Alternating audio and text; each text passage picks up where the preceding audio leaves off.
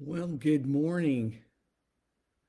I am hopeful that this will be uh, a blessing this morning, this recording, this new teaching. It's brand new material for me and hopefully for you. So, welcome. We're starting a new series. We're entitling it The Sojourners. Let me start with a word of prayer. Father, thank you so much for this opportunity to teach. Uh, these are strange days, and many friends that I long to see. I, I miss in Bible study with me, but we can't do that right now. But we're grateful for this opportunity to at least look into your word and apply some truths to our lives. So bless us this morning, technology wise, and just from the, the teaching of the Spirit. Enrich our souls, we pray. In Jesus' name, amen. Well, I entitled this series, um, the Sojourners. It's a really a, a biographical study, if you will, of a bunch of fascinating men and women uh, that uh, in a significant way for the cause of Christ. And I got the concept or the idea out of some study in Hebrews chapter 11. So this is a Bible study. Grab your Bible and uh, flip it open to Hebrews chapter 11 the Bible says there, right in verse number one, it says, um, This is what the ancients were did for. And then there's a description of, of what faith is and how it, how it plays people's lives. As you go down through uh, that chapter, by the time you get to verse 13, the Bible says this that they admitted that they were aliens and strangers some translations will say aliens and sojourners. Now, that word sojourner is kind of an old English term. Uh, maybe that's why I like it. But it really refers to something you and I might call an expatriate. This is a person who, coming from their home country for whatever reason, decides to go to another country and, and live permanently. They're not a visitor, they're not on vacation. Patriot. They're a patriot in their previous country, but they've moved somewhere somewhere else, they put down roots. Um, maybe their uh, military uh, attachments to that country, diplomatic uh, corps, or maybe just businessmen who have, uh, you know, foreign country kind of business to, to attend to. an expatriate might be a great definition of a sojourner. It's the idea of somebody who lives in this world, like you and I, but they are really citizens of a different world. Hebrews 11 is the hall of faith, of honor, of these kind of sojourners. The Bible says in various places in that chapter that they were they were looking for a country of their own. Um, they were longing a better country. And, and he talks about that they conquered kingdoms and administered justice and all kinds of other things to help them uh, be identified as men and women of faith. And it summarizes down in verse 38. Let your eyes drop down to that verse. It says, The world was not worthy of them. So I thought we would do a study of some sojourners, some aliens and pilgrims, some strangers, some folks that were expatriates. They live in this world, but they're really citizens of the next. And a man who can teach us so much about being a sojourner is a guy by the name of William Wilberforce. And his particular character quality that we want to look at is the quality of endurance. Now, I chose uh, William Wilberforce probably because I like to play with the, the word in my mouth, Wilberforce. But he is an amazing guy uh, whose life was spent in the 17th century. He was born in 1759. Let me tell you a little bit about him. He was uh, born to a prosperous family. He was the only son. He lived in England in a little town called Hull. Um, he had all the, the trappings of a, of a prosperous young boy. He ended up in Cambridge and kind of wasted that time. He, by his own definition, said that he was just an average student who wasted those opportunities. But when he got out, he had several friendships, key friendships. One of them was William Pitt. Anything about William Pitt? He became the prime minister of, of Great Britain at a very early age. He was only 24 years old. He influenced William Wilberforce to, to start to make something of himself. And so he decided, almost on a whim, to run for office, to run for parliament. And he won. Um, but he, but he was coming from a pretty small town, and his influence in the parliament was very insignificant. And so he decided to go back and run from a, an adjacent town that had a lot more people and therefore a lot more influence. And he won. He won to represent York, uh, Yorkshire. William, William Wilberforce began a life in public service on a whim, but it turned into something much more significant. A li- little bit about his personal life. He was married, a gal by the name of Barbara. They were the exact opposites of each other. Um, Barbara was very pessimistic, uh, maybe even a little on the um, depressed side. On the other hand, William was just a, a bundle of joy. His his countenance, his his attitude about life, he was uh, infectious with his joy. Most of the people uh, in that day and time, he loved being around his children. That joyous spirit came out in his relationships with kids. There's much to be learned there just for us. Um, when at a time when most families did not eat together, he rearranged his entire schedule so dinner time, in fact, all of his meals, he could take with his kids. He loved to play with them, read with them, uh, read the scripture to them. Uh, he was known as one of the playmates. Here is a giant in British history, and uh, in his immediate area, he's known as as the playful guy who enjoys children. He um, he also was a, a guy who kind of kept his household in a in a in a tizzy. I want to I want to read this particular quote because I'll never get it right. One visitor that went to his home said it was pell mell, topsy turvy, chaotic, a home in which the wife sat like promise on a on a monument, and uh, her husband was frisking about as if every vein in his body was filled with quicksilver. This is a guy with a great deal of joy. But as he grew older, especially, he had to begin to t- uh, contend with all kinds of physical ailments. Um, he had uh, very um, uh, colitis. And during that day and age, they used to give opium as a medicine for it. The opium eventually pretty much destroyed his eyesight. It was very hard for him to read. Uh, he had some trouble with his lungs, uh, and breathing became an issue. And ultimately, he had such a bad curvature to his spine that he had to wear a brace. Otherwise, his head just was flopped down on his chest, and it was hard for him to, to speak or, or, read in public. Um, his salvation came pretty early. He was about uh, 26 years old, I think, when he when he became a believer.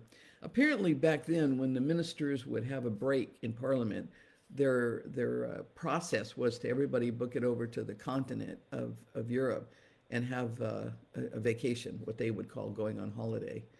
And um, often a family would take along some family friends so that there could be lively discussions and so on. And Wilberforce took along one of his old school teachers, a guy by the name of Isaac Milner. And Isaac Milner was a committed Christian. And he said he'd travel with the family under the condition that Wilberforce would read scripture every day and then sit down in the evening and discuss it with them. There's a smile on my face because you can kind of guess what happened. God's word began to get into William's heart. And by the time they came back from holiday, his biographers would say he was intellectually persuaded. But Milner and others did not give up. And in the ensuing months, they continued to have meaningful conversations out of God's word. And ultimately, uh, there was a profound uh, con- conviction on the part of William, and he turned his entire his entire focus over to Christ. When when uh, Parliament would take uh, breaks thereafter, instead of going to Europe, he would spend nine, ten hours a day in deep and committed study of God's Word. Over time, those hours uh, produced a fruit in his soul that was going to change history. He called that time alone with the Lord his retired hours. I like that phrase. He retired. He went, went, went aside. He put some commitment to it. He scheduled it. He prioritized it. He made sure that it was a part of his everyday life experience. There's a lot to be learned out of, of just that part of, of Wilberforce's life.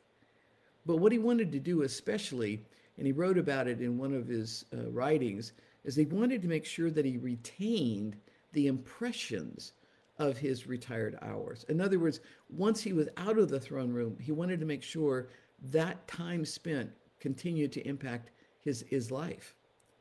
Wilberforce became a public servant, went into uh, serving the public as a politician, a member of parliament, a- as an expression of his passion for God's word.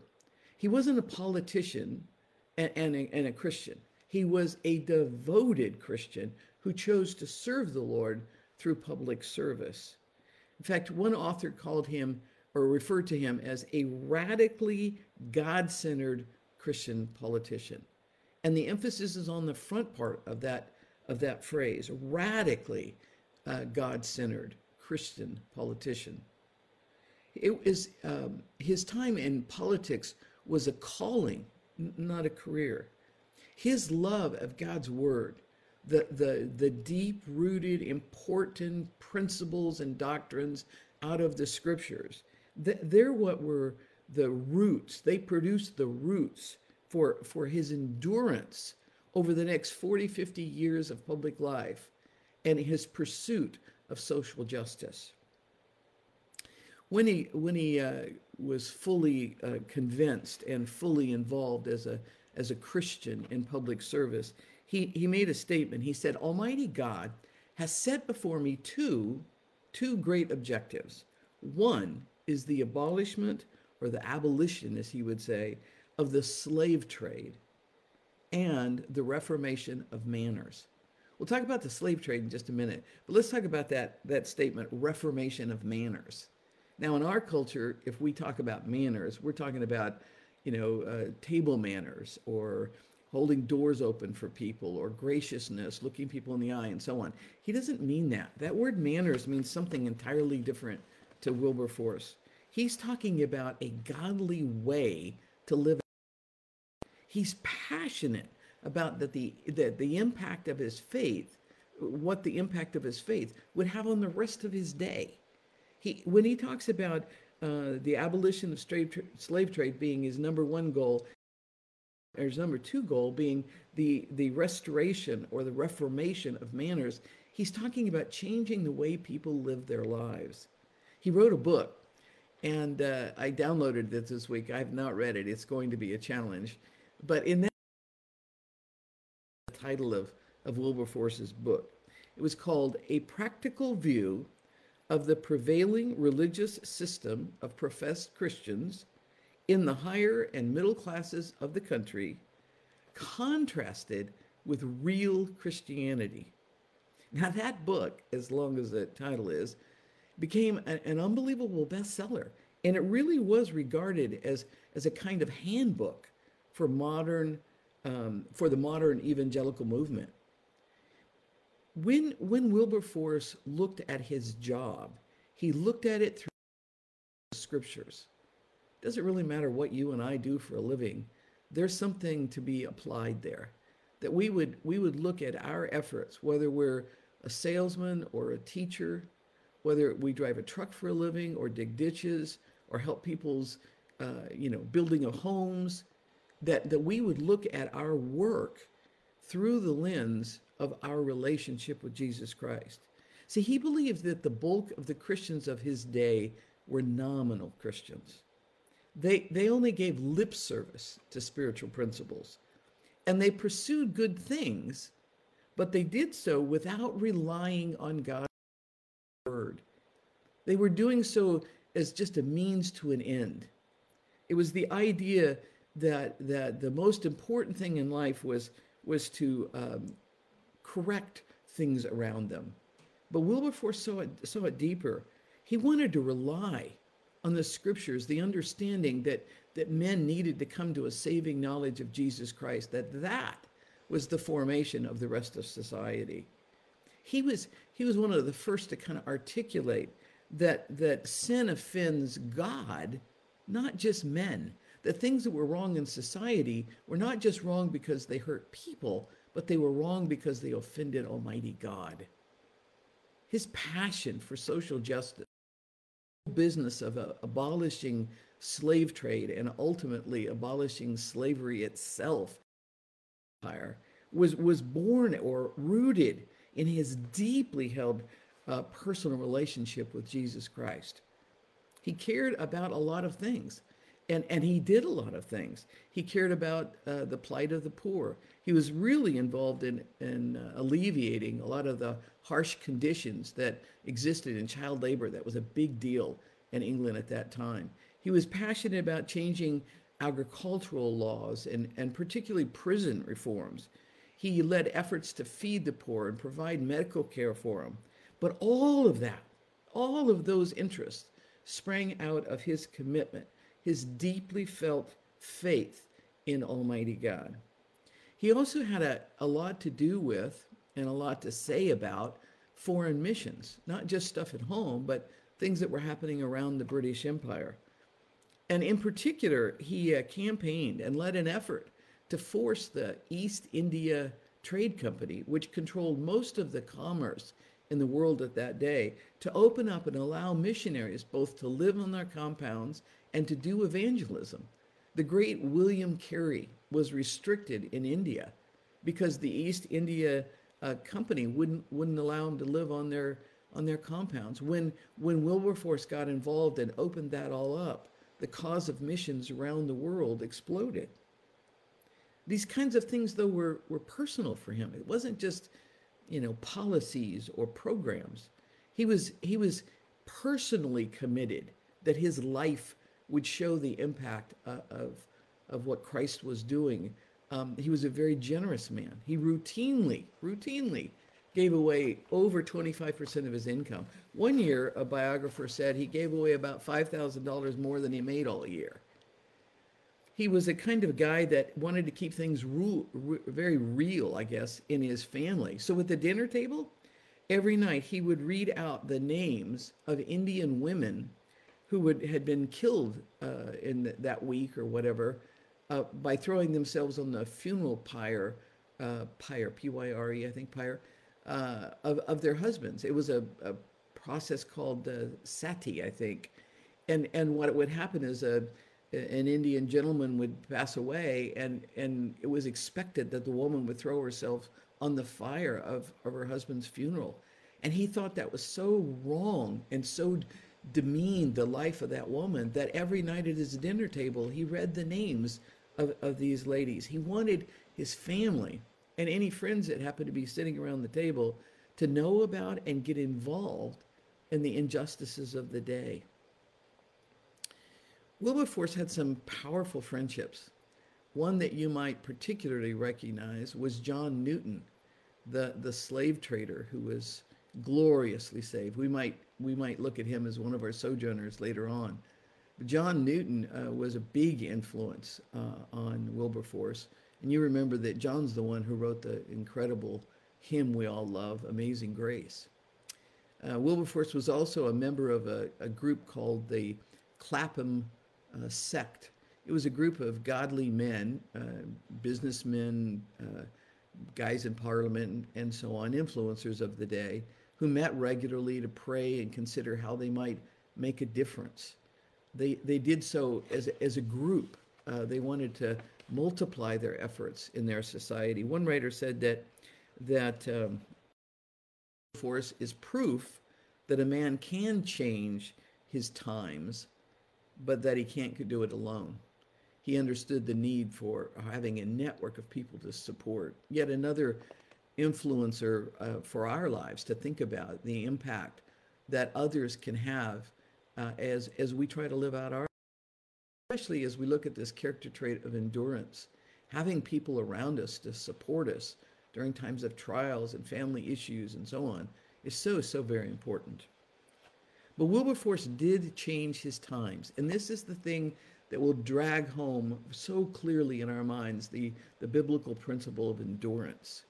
Um, for 46 years, Wilberforce fought for the, for the destruction of the African slave trade, and then ultimately that slavery itself would be outlawed. Now, this wasn't a minor matter in the 1700s. Uh, Wilberforce himself wrote one time that between 12 and 15,000 human beings were enslaved in slavery every single year by British traders.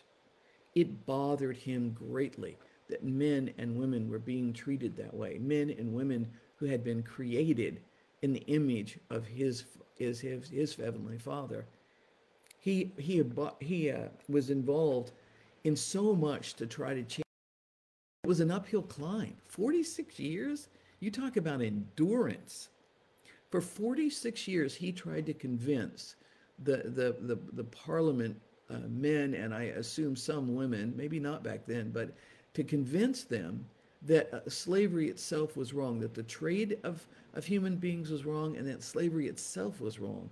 But the British uh, intelligentsia didn't want anything to do with them because it would impact their of living. The, the West Indies plantations were feeding the British economic system, and nobody wanted to cut off that, that resource. So finally, in 1787, he introduced his very first bill to, to abolish slave trade. And he worked hard to get that bill passed. But it did not. In fact, he had to introduce that same bill 11 more times. Can you imagine? Over a period of 20 years, 11 different times coalitions. He built interest. He, he, he spoke of it in the countryside and certainly in Parliament. And, and, and for all of that time, there was no positive result. But finally, 20 years after his initial uh, the House of Commons and the House of Lords passed that bill. Uh, it passed, I, I understand, about four o'clock in the morning. And Wilberforce was sitting in a chair in the Chamber of Parliament just weeping. 283, 16 votes no, and slave trade around the world stopped. And it happened because of the endurance, the faithful, consistent, non wavering efforts of a single guy, of course, drawing a coalition around him but a man with a vision to change things. And his vision was rooted in God's word. Historians tell us that at the end of that, that monumental uh, bill passing, uh, Wilberforce leaned over to his friend, a guy by the name of Henry Thornton, and he said to him, Well, Henry, what shall we abolish next? And on was slavery itself, not just the trading of men and women, but the, the act of owning slaves. He was getting old, though, pretty feeble, so he had to rely on a lot of his friends in Parliament. But they kept at it. And three days before Wilberforce actually passed away, they passed that law. Slavery totally outlawed in all of the British colonies. His pastor remarked about Wilberforce he says, his self denying, his laborious, undeclining efforts in this cause of justice and humanity will call down the blessings of millions, and ages to come will glory in his memory. Wilberforce is an incredible example of the character trait of endurance. He is a sojourner that we ought to try to emulate. In fact, you know, at the end of every lesson, I always try to apply it by asking the question, so what? So here it is. So what that William Wilberforce made it possible for slave trades to be abolished and ultimately slavery itself in the British colonies? What, what can a, a man or a woman of God in the 21st century draw from his life? Well, I've said the word several times here this morning, the word endurance. I think that the Bible teaches endurance, and it is sincerely, sincerely needed in our society today. We need men and women who are focused, who are undeterred in their attempts to serve the Lord and to do good among people. Uh, Eugene Peterson wrote a great book. And in that book, uh, in fact, I think it's entitled that, it talks about endurance, and he called it a long obedience in the same direction. I think you and I need to become people with long obedience in the same direction. There, there's a word in the original language that speaks of this concept of endurance. It's hupomeneo. Love that word. Just rolls around in my mouth. Hupomeneo. What it really means is to bear up under great pressure. It's the maybe under a table and they're standing up under the table and raise it up, or a heavy load of some sort, and they're able to stand up and move forward. Hupomeneo, the biblical concept of endurance. And I think there's some, some principles that we can draw from Wilberforce that might impact yours and my life even today. The first one is this we need to remember and bring to our heart, get a clear focus on the fact that endurance is an ability that comes from the Lord. It doesn't come just from our personal strength. We all know people that have strong personal characteristics and qualities. We often call them alpha people or alpha dogs or, or people who are leaders. But that's not, strictly speaking, of a full definition of endurance, that quality to stand up uh, because of character strength.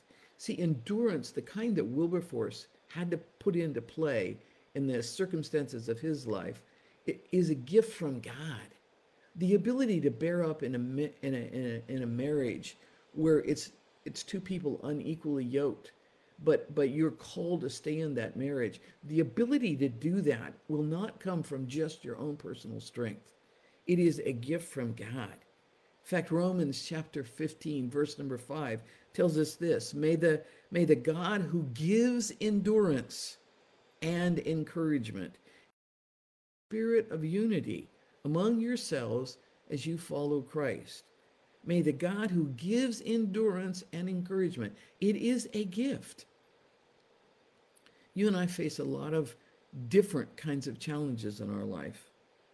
For some, it's a physical challenge, a, a fight with pain or a, or a, or a disease. For others, it's it's fear itself. For some, it's a family situation. It's it's children gone uh, berserk uh, its financial pressures, its concerns over our society, regardless of the kinds of challenges, we need to, to seek out a lifestyle that, that's typified by the term endurance. And in order to do that, we need to ask for help. God needs to come and, and be a part of our processes, our life. We need to have what Wilberforce did retired hours, time spent alone with the Lord, set aside where we can regroup and refill our spiritual tank. If, if we're not spending time regularly with the Lord, filling up our spiritual capacities, we're not going to have the endurance necessary to live a life that reflects His character. So we need to seek His wisdom, His strength, because endurance comes from the Lord.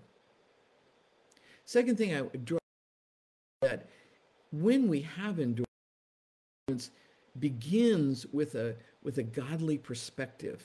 And that godly perspective is always forward thinking. It's not looking back. The passage in luke chapter 9 that says where jesus was doing some warning and he said uh, no one who puts his hand to the plow and looks back is um, is fit for service in the kingdom of god you can't look back we have to keep looking forward maybe in our day and age, the way to think about this is to quit fussing about what everybody else is doing. We need to pick a, a godly spot on our horizon, our own personal horizons, and then go for that. What, what is that spot? Wilberforce saw his, his involvement in public service as, as a direct means of serving the Lord, not as, a, not as a secondary thing, but as a primary focus. His political life sprang out of his personal relationship and his deep seated commitment to Christ. He, he, he was committed to abolishing slavery, not, not as a kind of a, a shallow interest in how to do better for others, but in a, in a commitment way. Way. He saw his efforts as a, an extension of his relationship with Christ. You and I need to, to, to have forward thinking We need to ask the Lord where we should be involved. Who should we be helping? What, what, what tasks should our lives be committed to? And please, first, first rather, focus on the marching orders he gave us, the last words actually that we have recorded from him in the scriptures before he went back to heaven. Matthew 28, 18, 19, 20. They're the marching orders for every believer. Again, whether we're a salesman or a teacher or somebody that digs ditches or flies airplanes or drives buses, he says, Go, take the gospel, go, preach the gospel, share the gospel. And in so doing, see that those, those converts get baptized and then see that they get taught.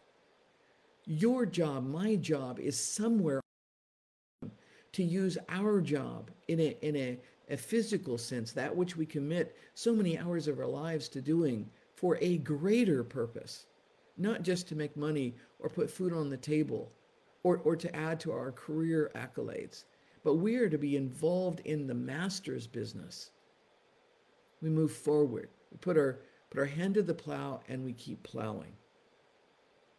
And lastly, I would call to that Wilberforce never gave up. If you if you want an example of somebody that never quit, William Wilberforce is that guy. And in a very real way, you and I need to be people that don't quit. Paul says in Galatians chapter 6 verse number 9, let's not be weary in well doing or in doing good, for at the proper time we will reap a harvest if we don't give up. Don't give up. These are difficult days, regardless of whether it's a, a stress in your own home or the political uh, pressures all around us, the racial tensions, the social injustices that are that are getting front page uh, attention. Yeah, I, I understand that that many of those issues do require some personal involvement on our part. But you and I have to always remember that our first responsibility is to the cause of Christ. It is not just to make our world a better place, it's to help others get ready to go to the new place. So much of what's going on around us right now cannot be controlled in our living rooms. The one thing we can all control is our own attitudes and our own behaviors. And in that regard, we need to stick to the main thing. We need to be doing our Father's business. And to do that, we need in the writer William James once, once wrote, Most people never run far enough in their first wind to find out that they have a second one. But in Christ, we do. You and I have a second wind. And we learn that from the sojourner, William Wilberforce, an alien, a stranger, a guy that the world was not worthy of. Coming and listening today, I hope you have a, a blessed day and that you and I learn new ways to. Uh, evoke and strengthen the character quality of endurance. God bless you. Thanks for coming. Would have been no fun without you.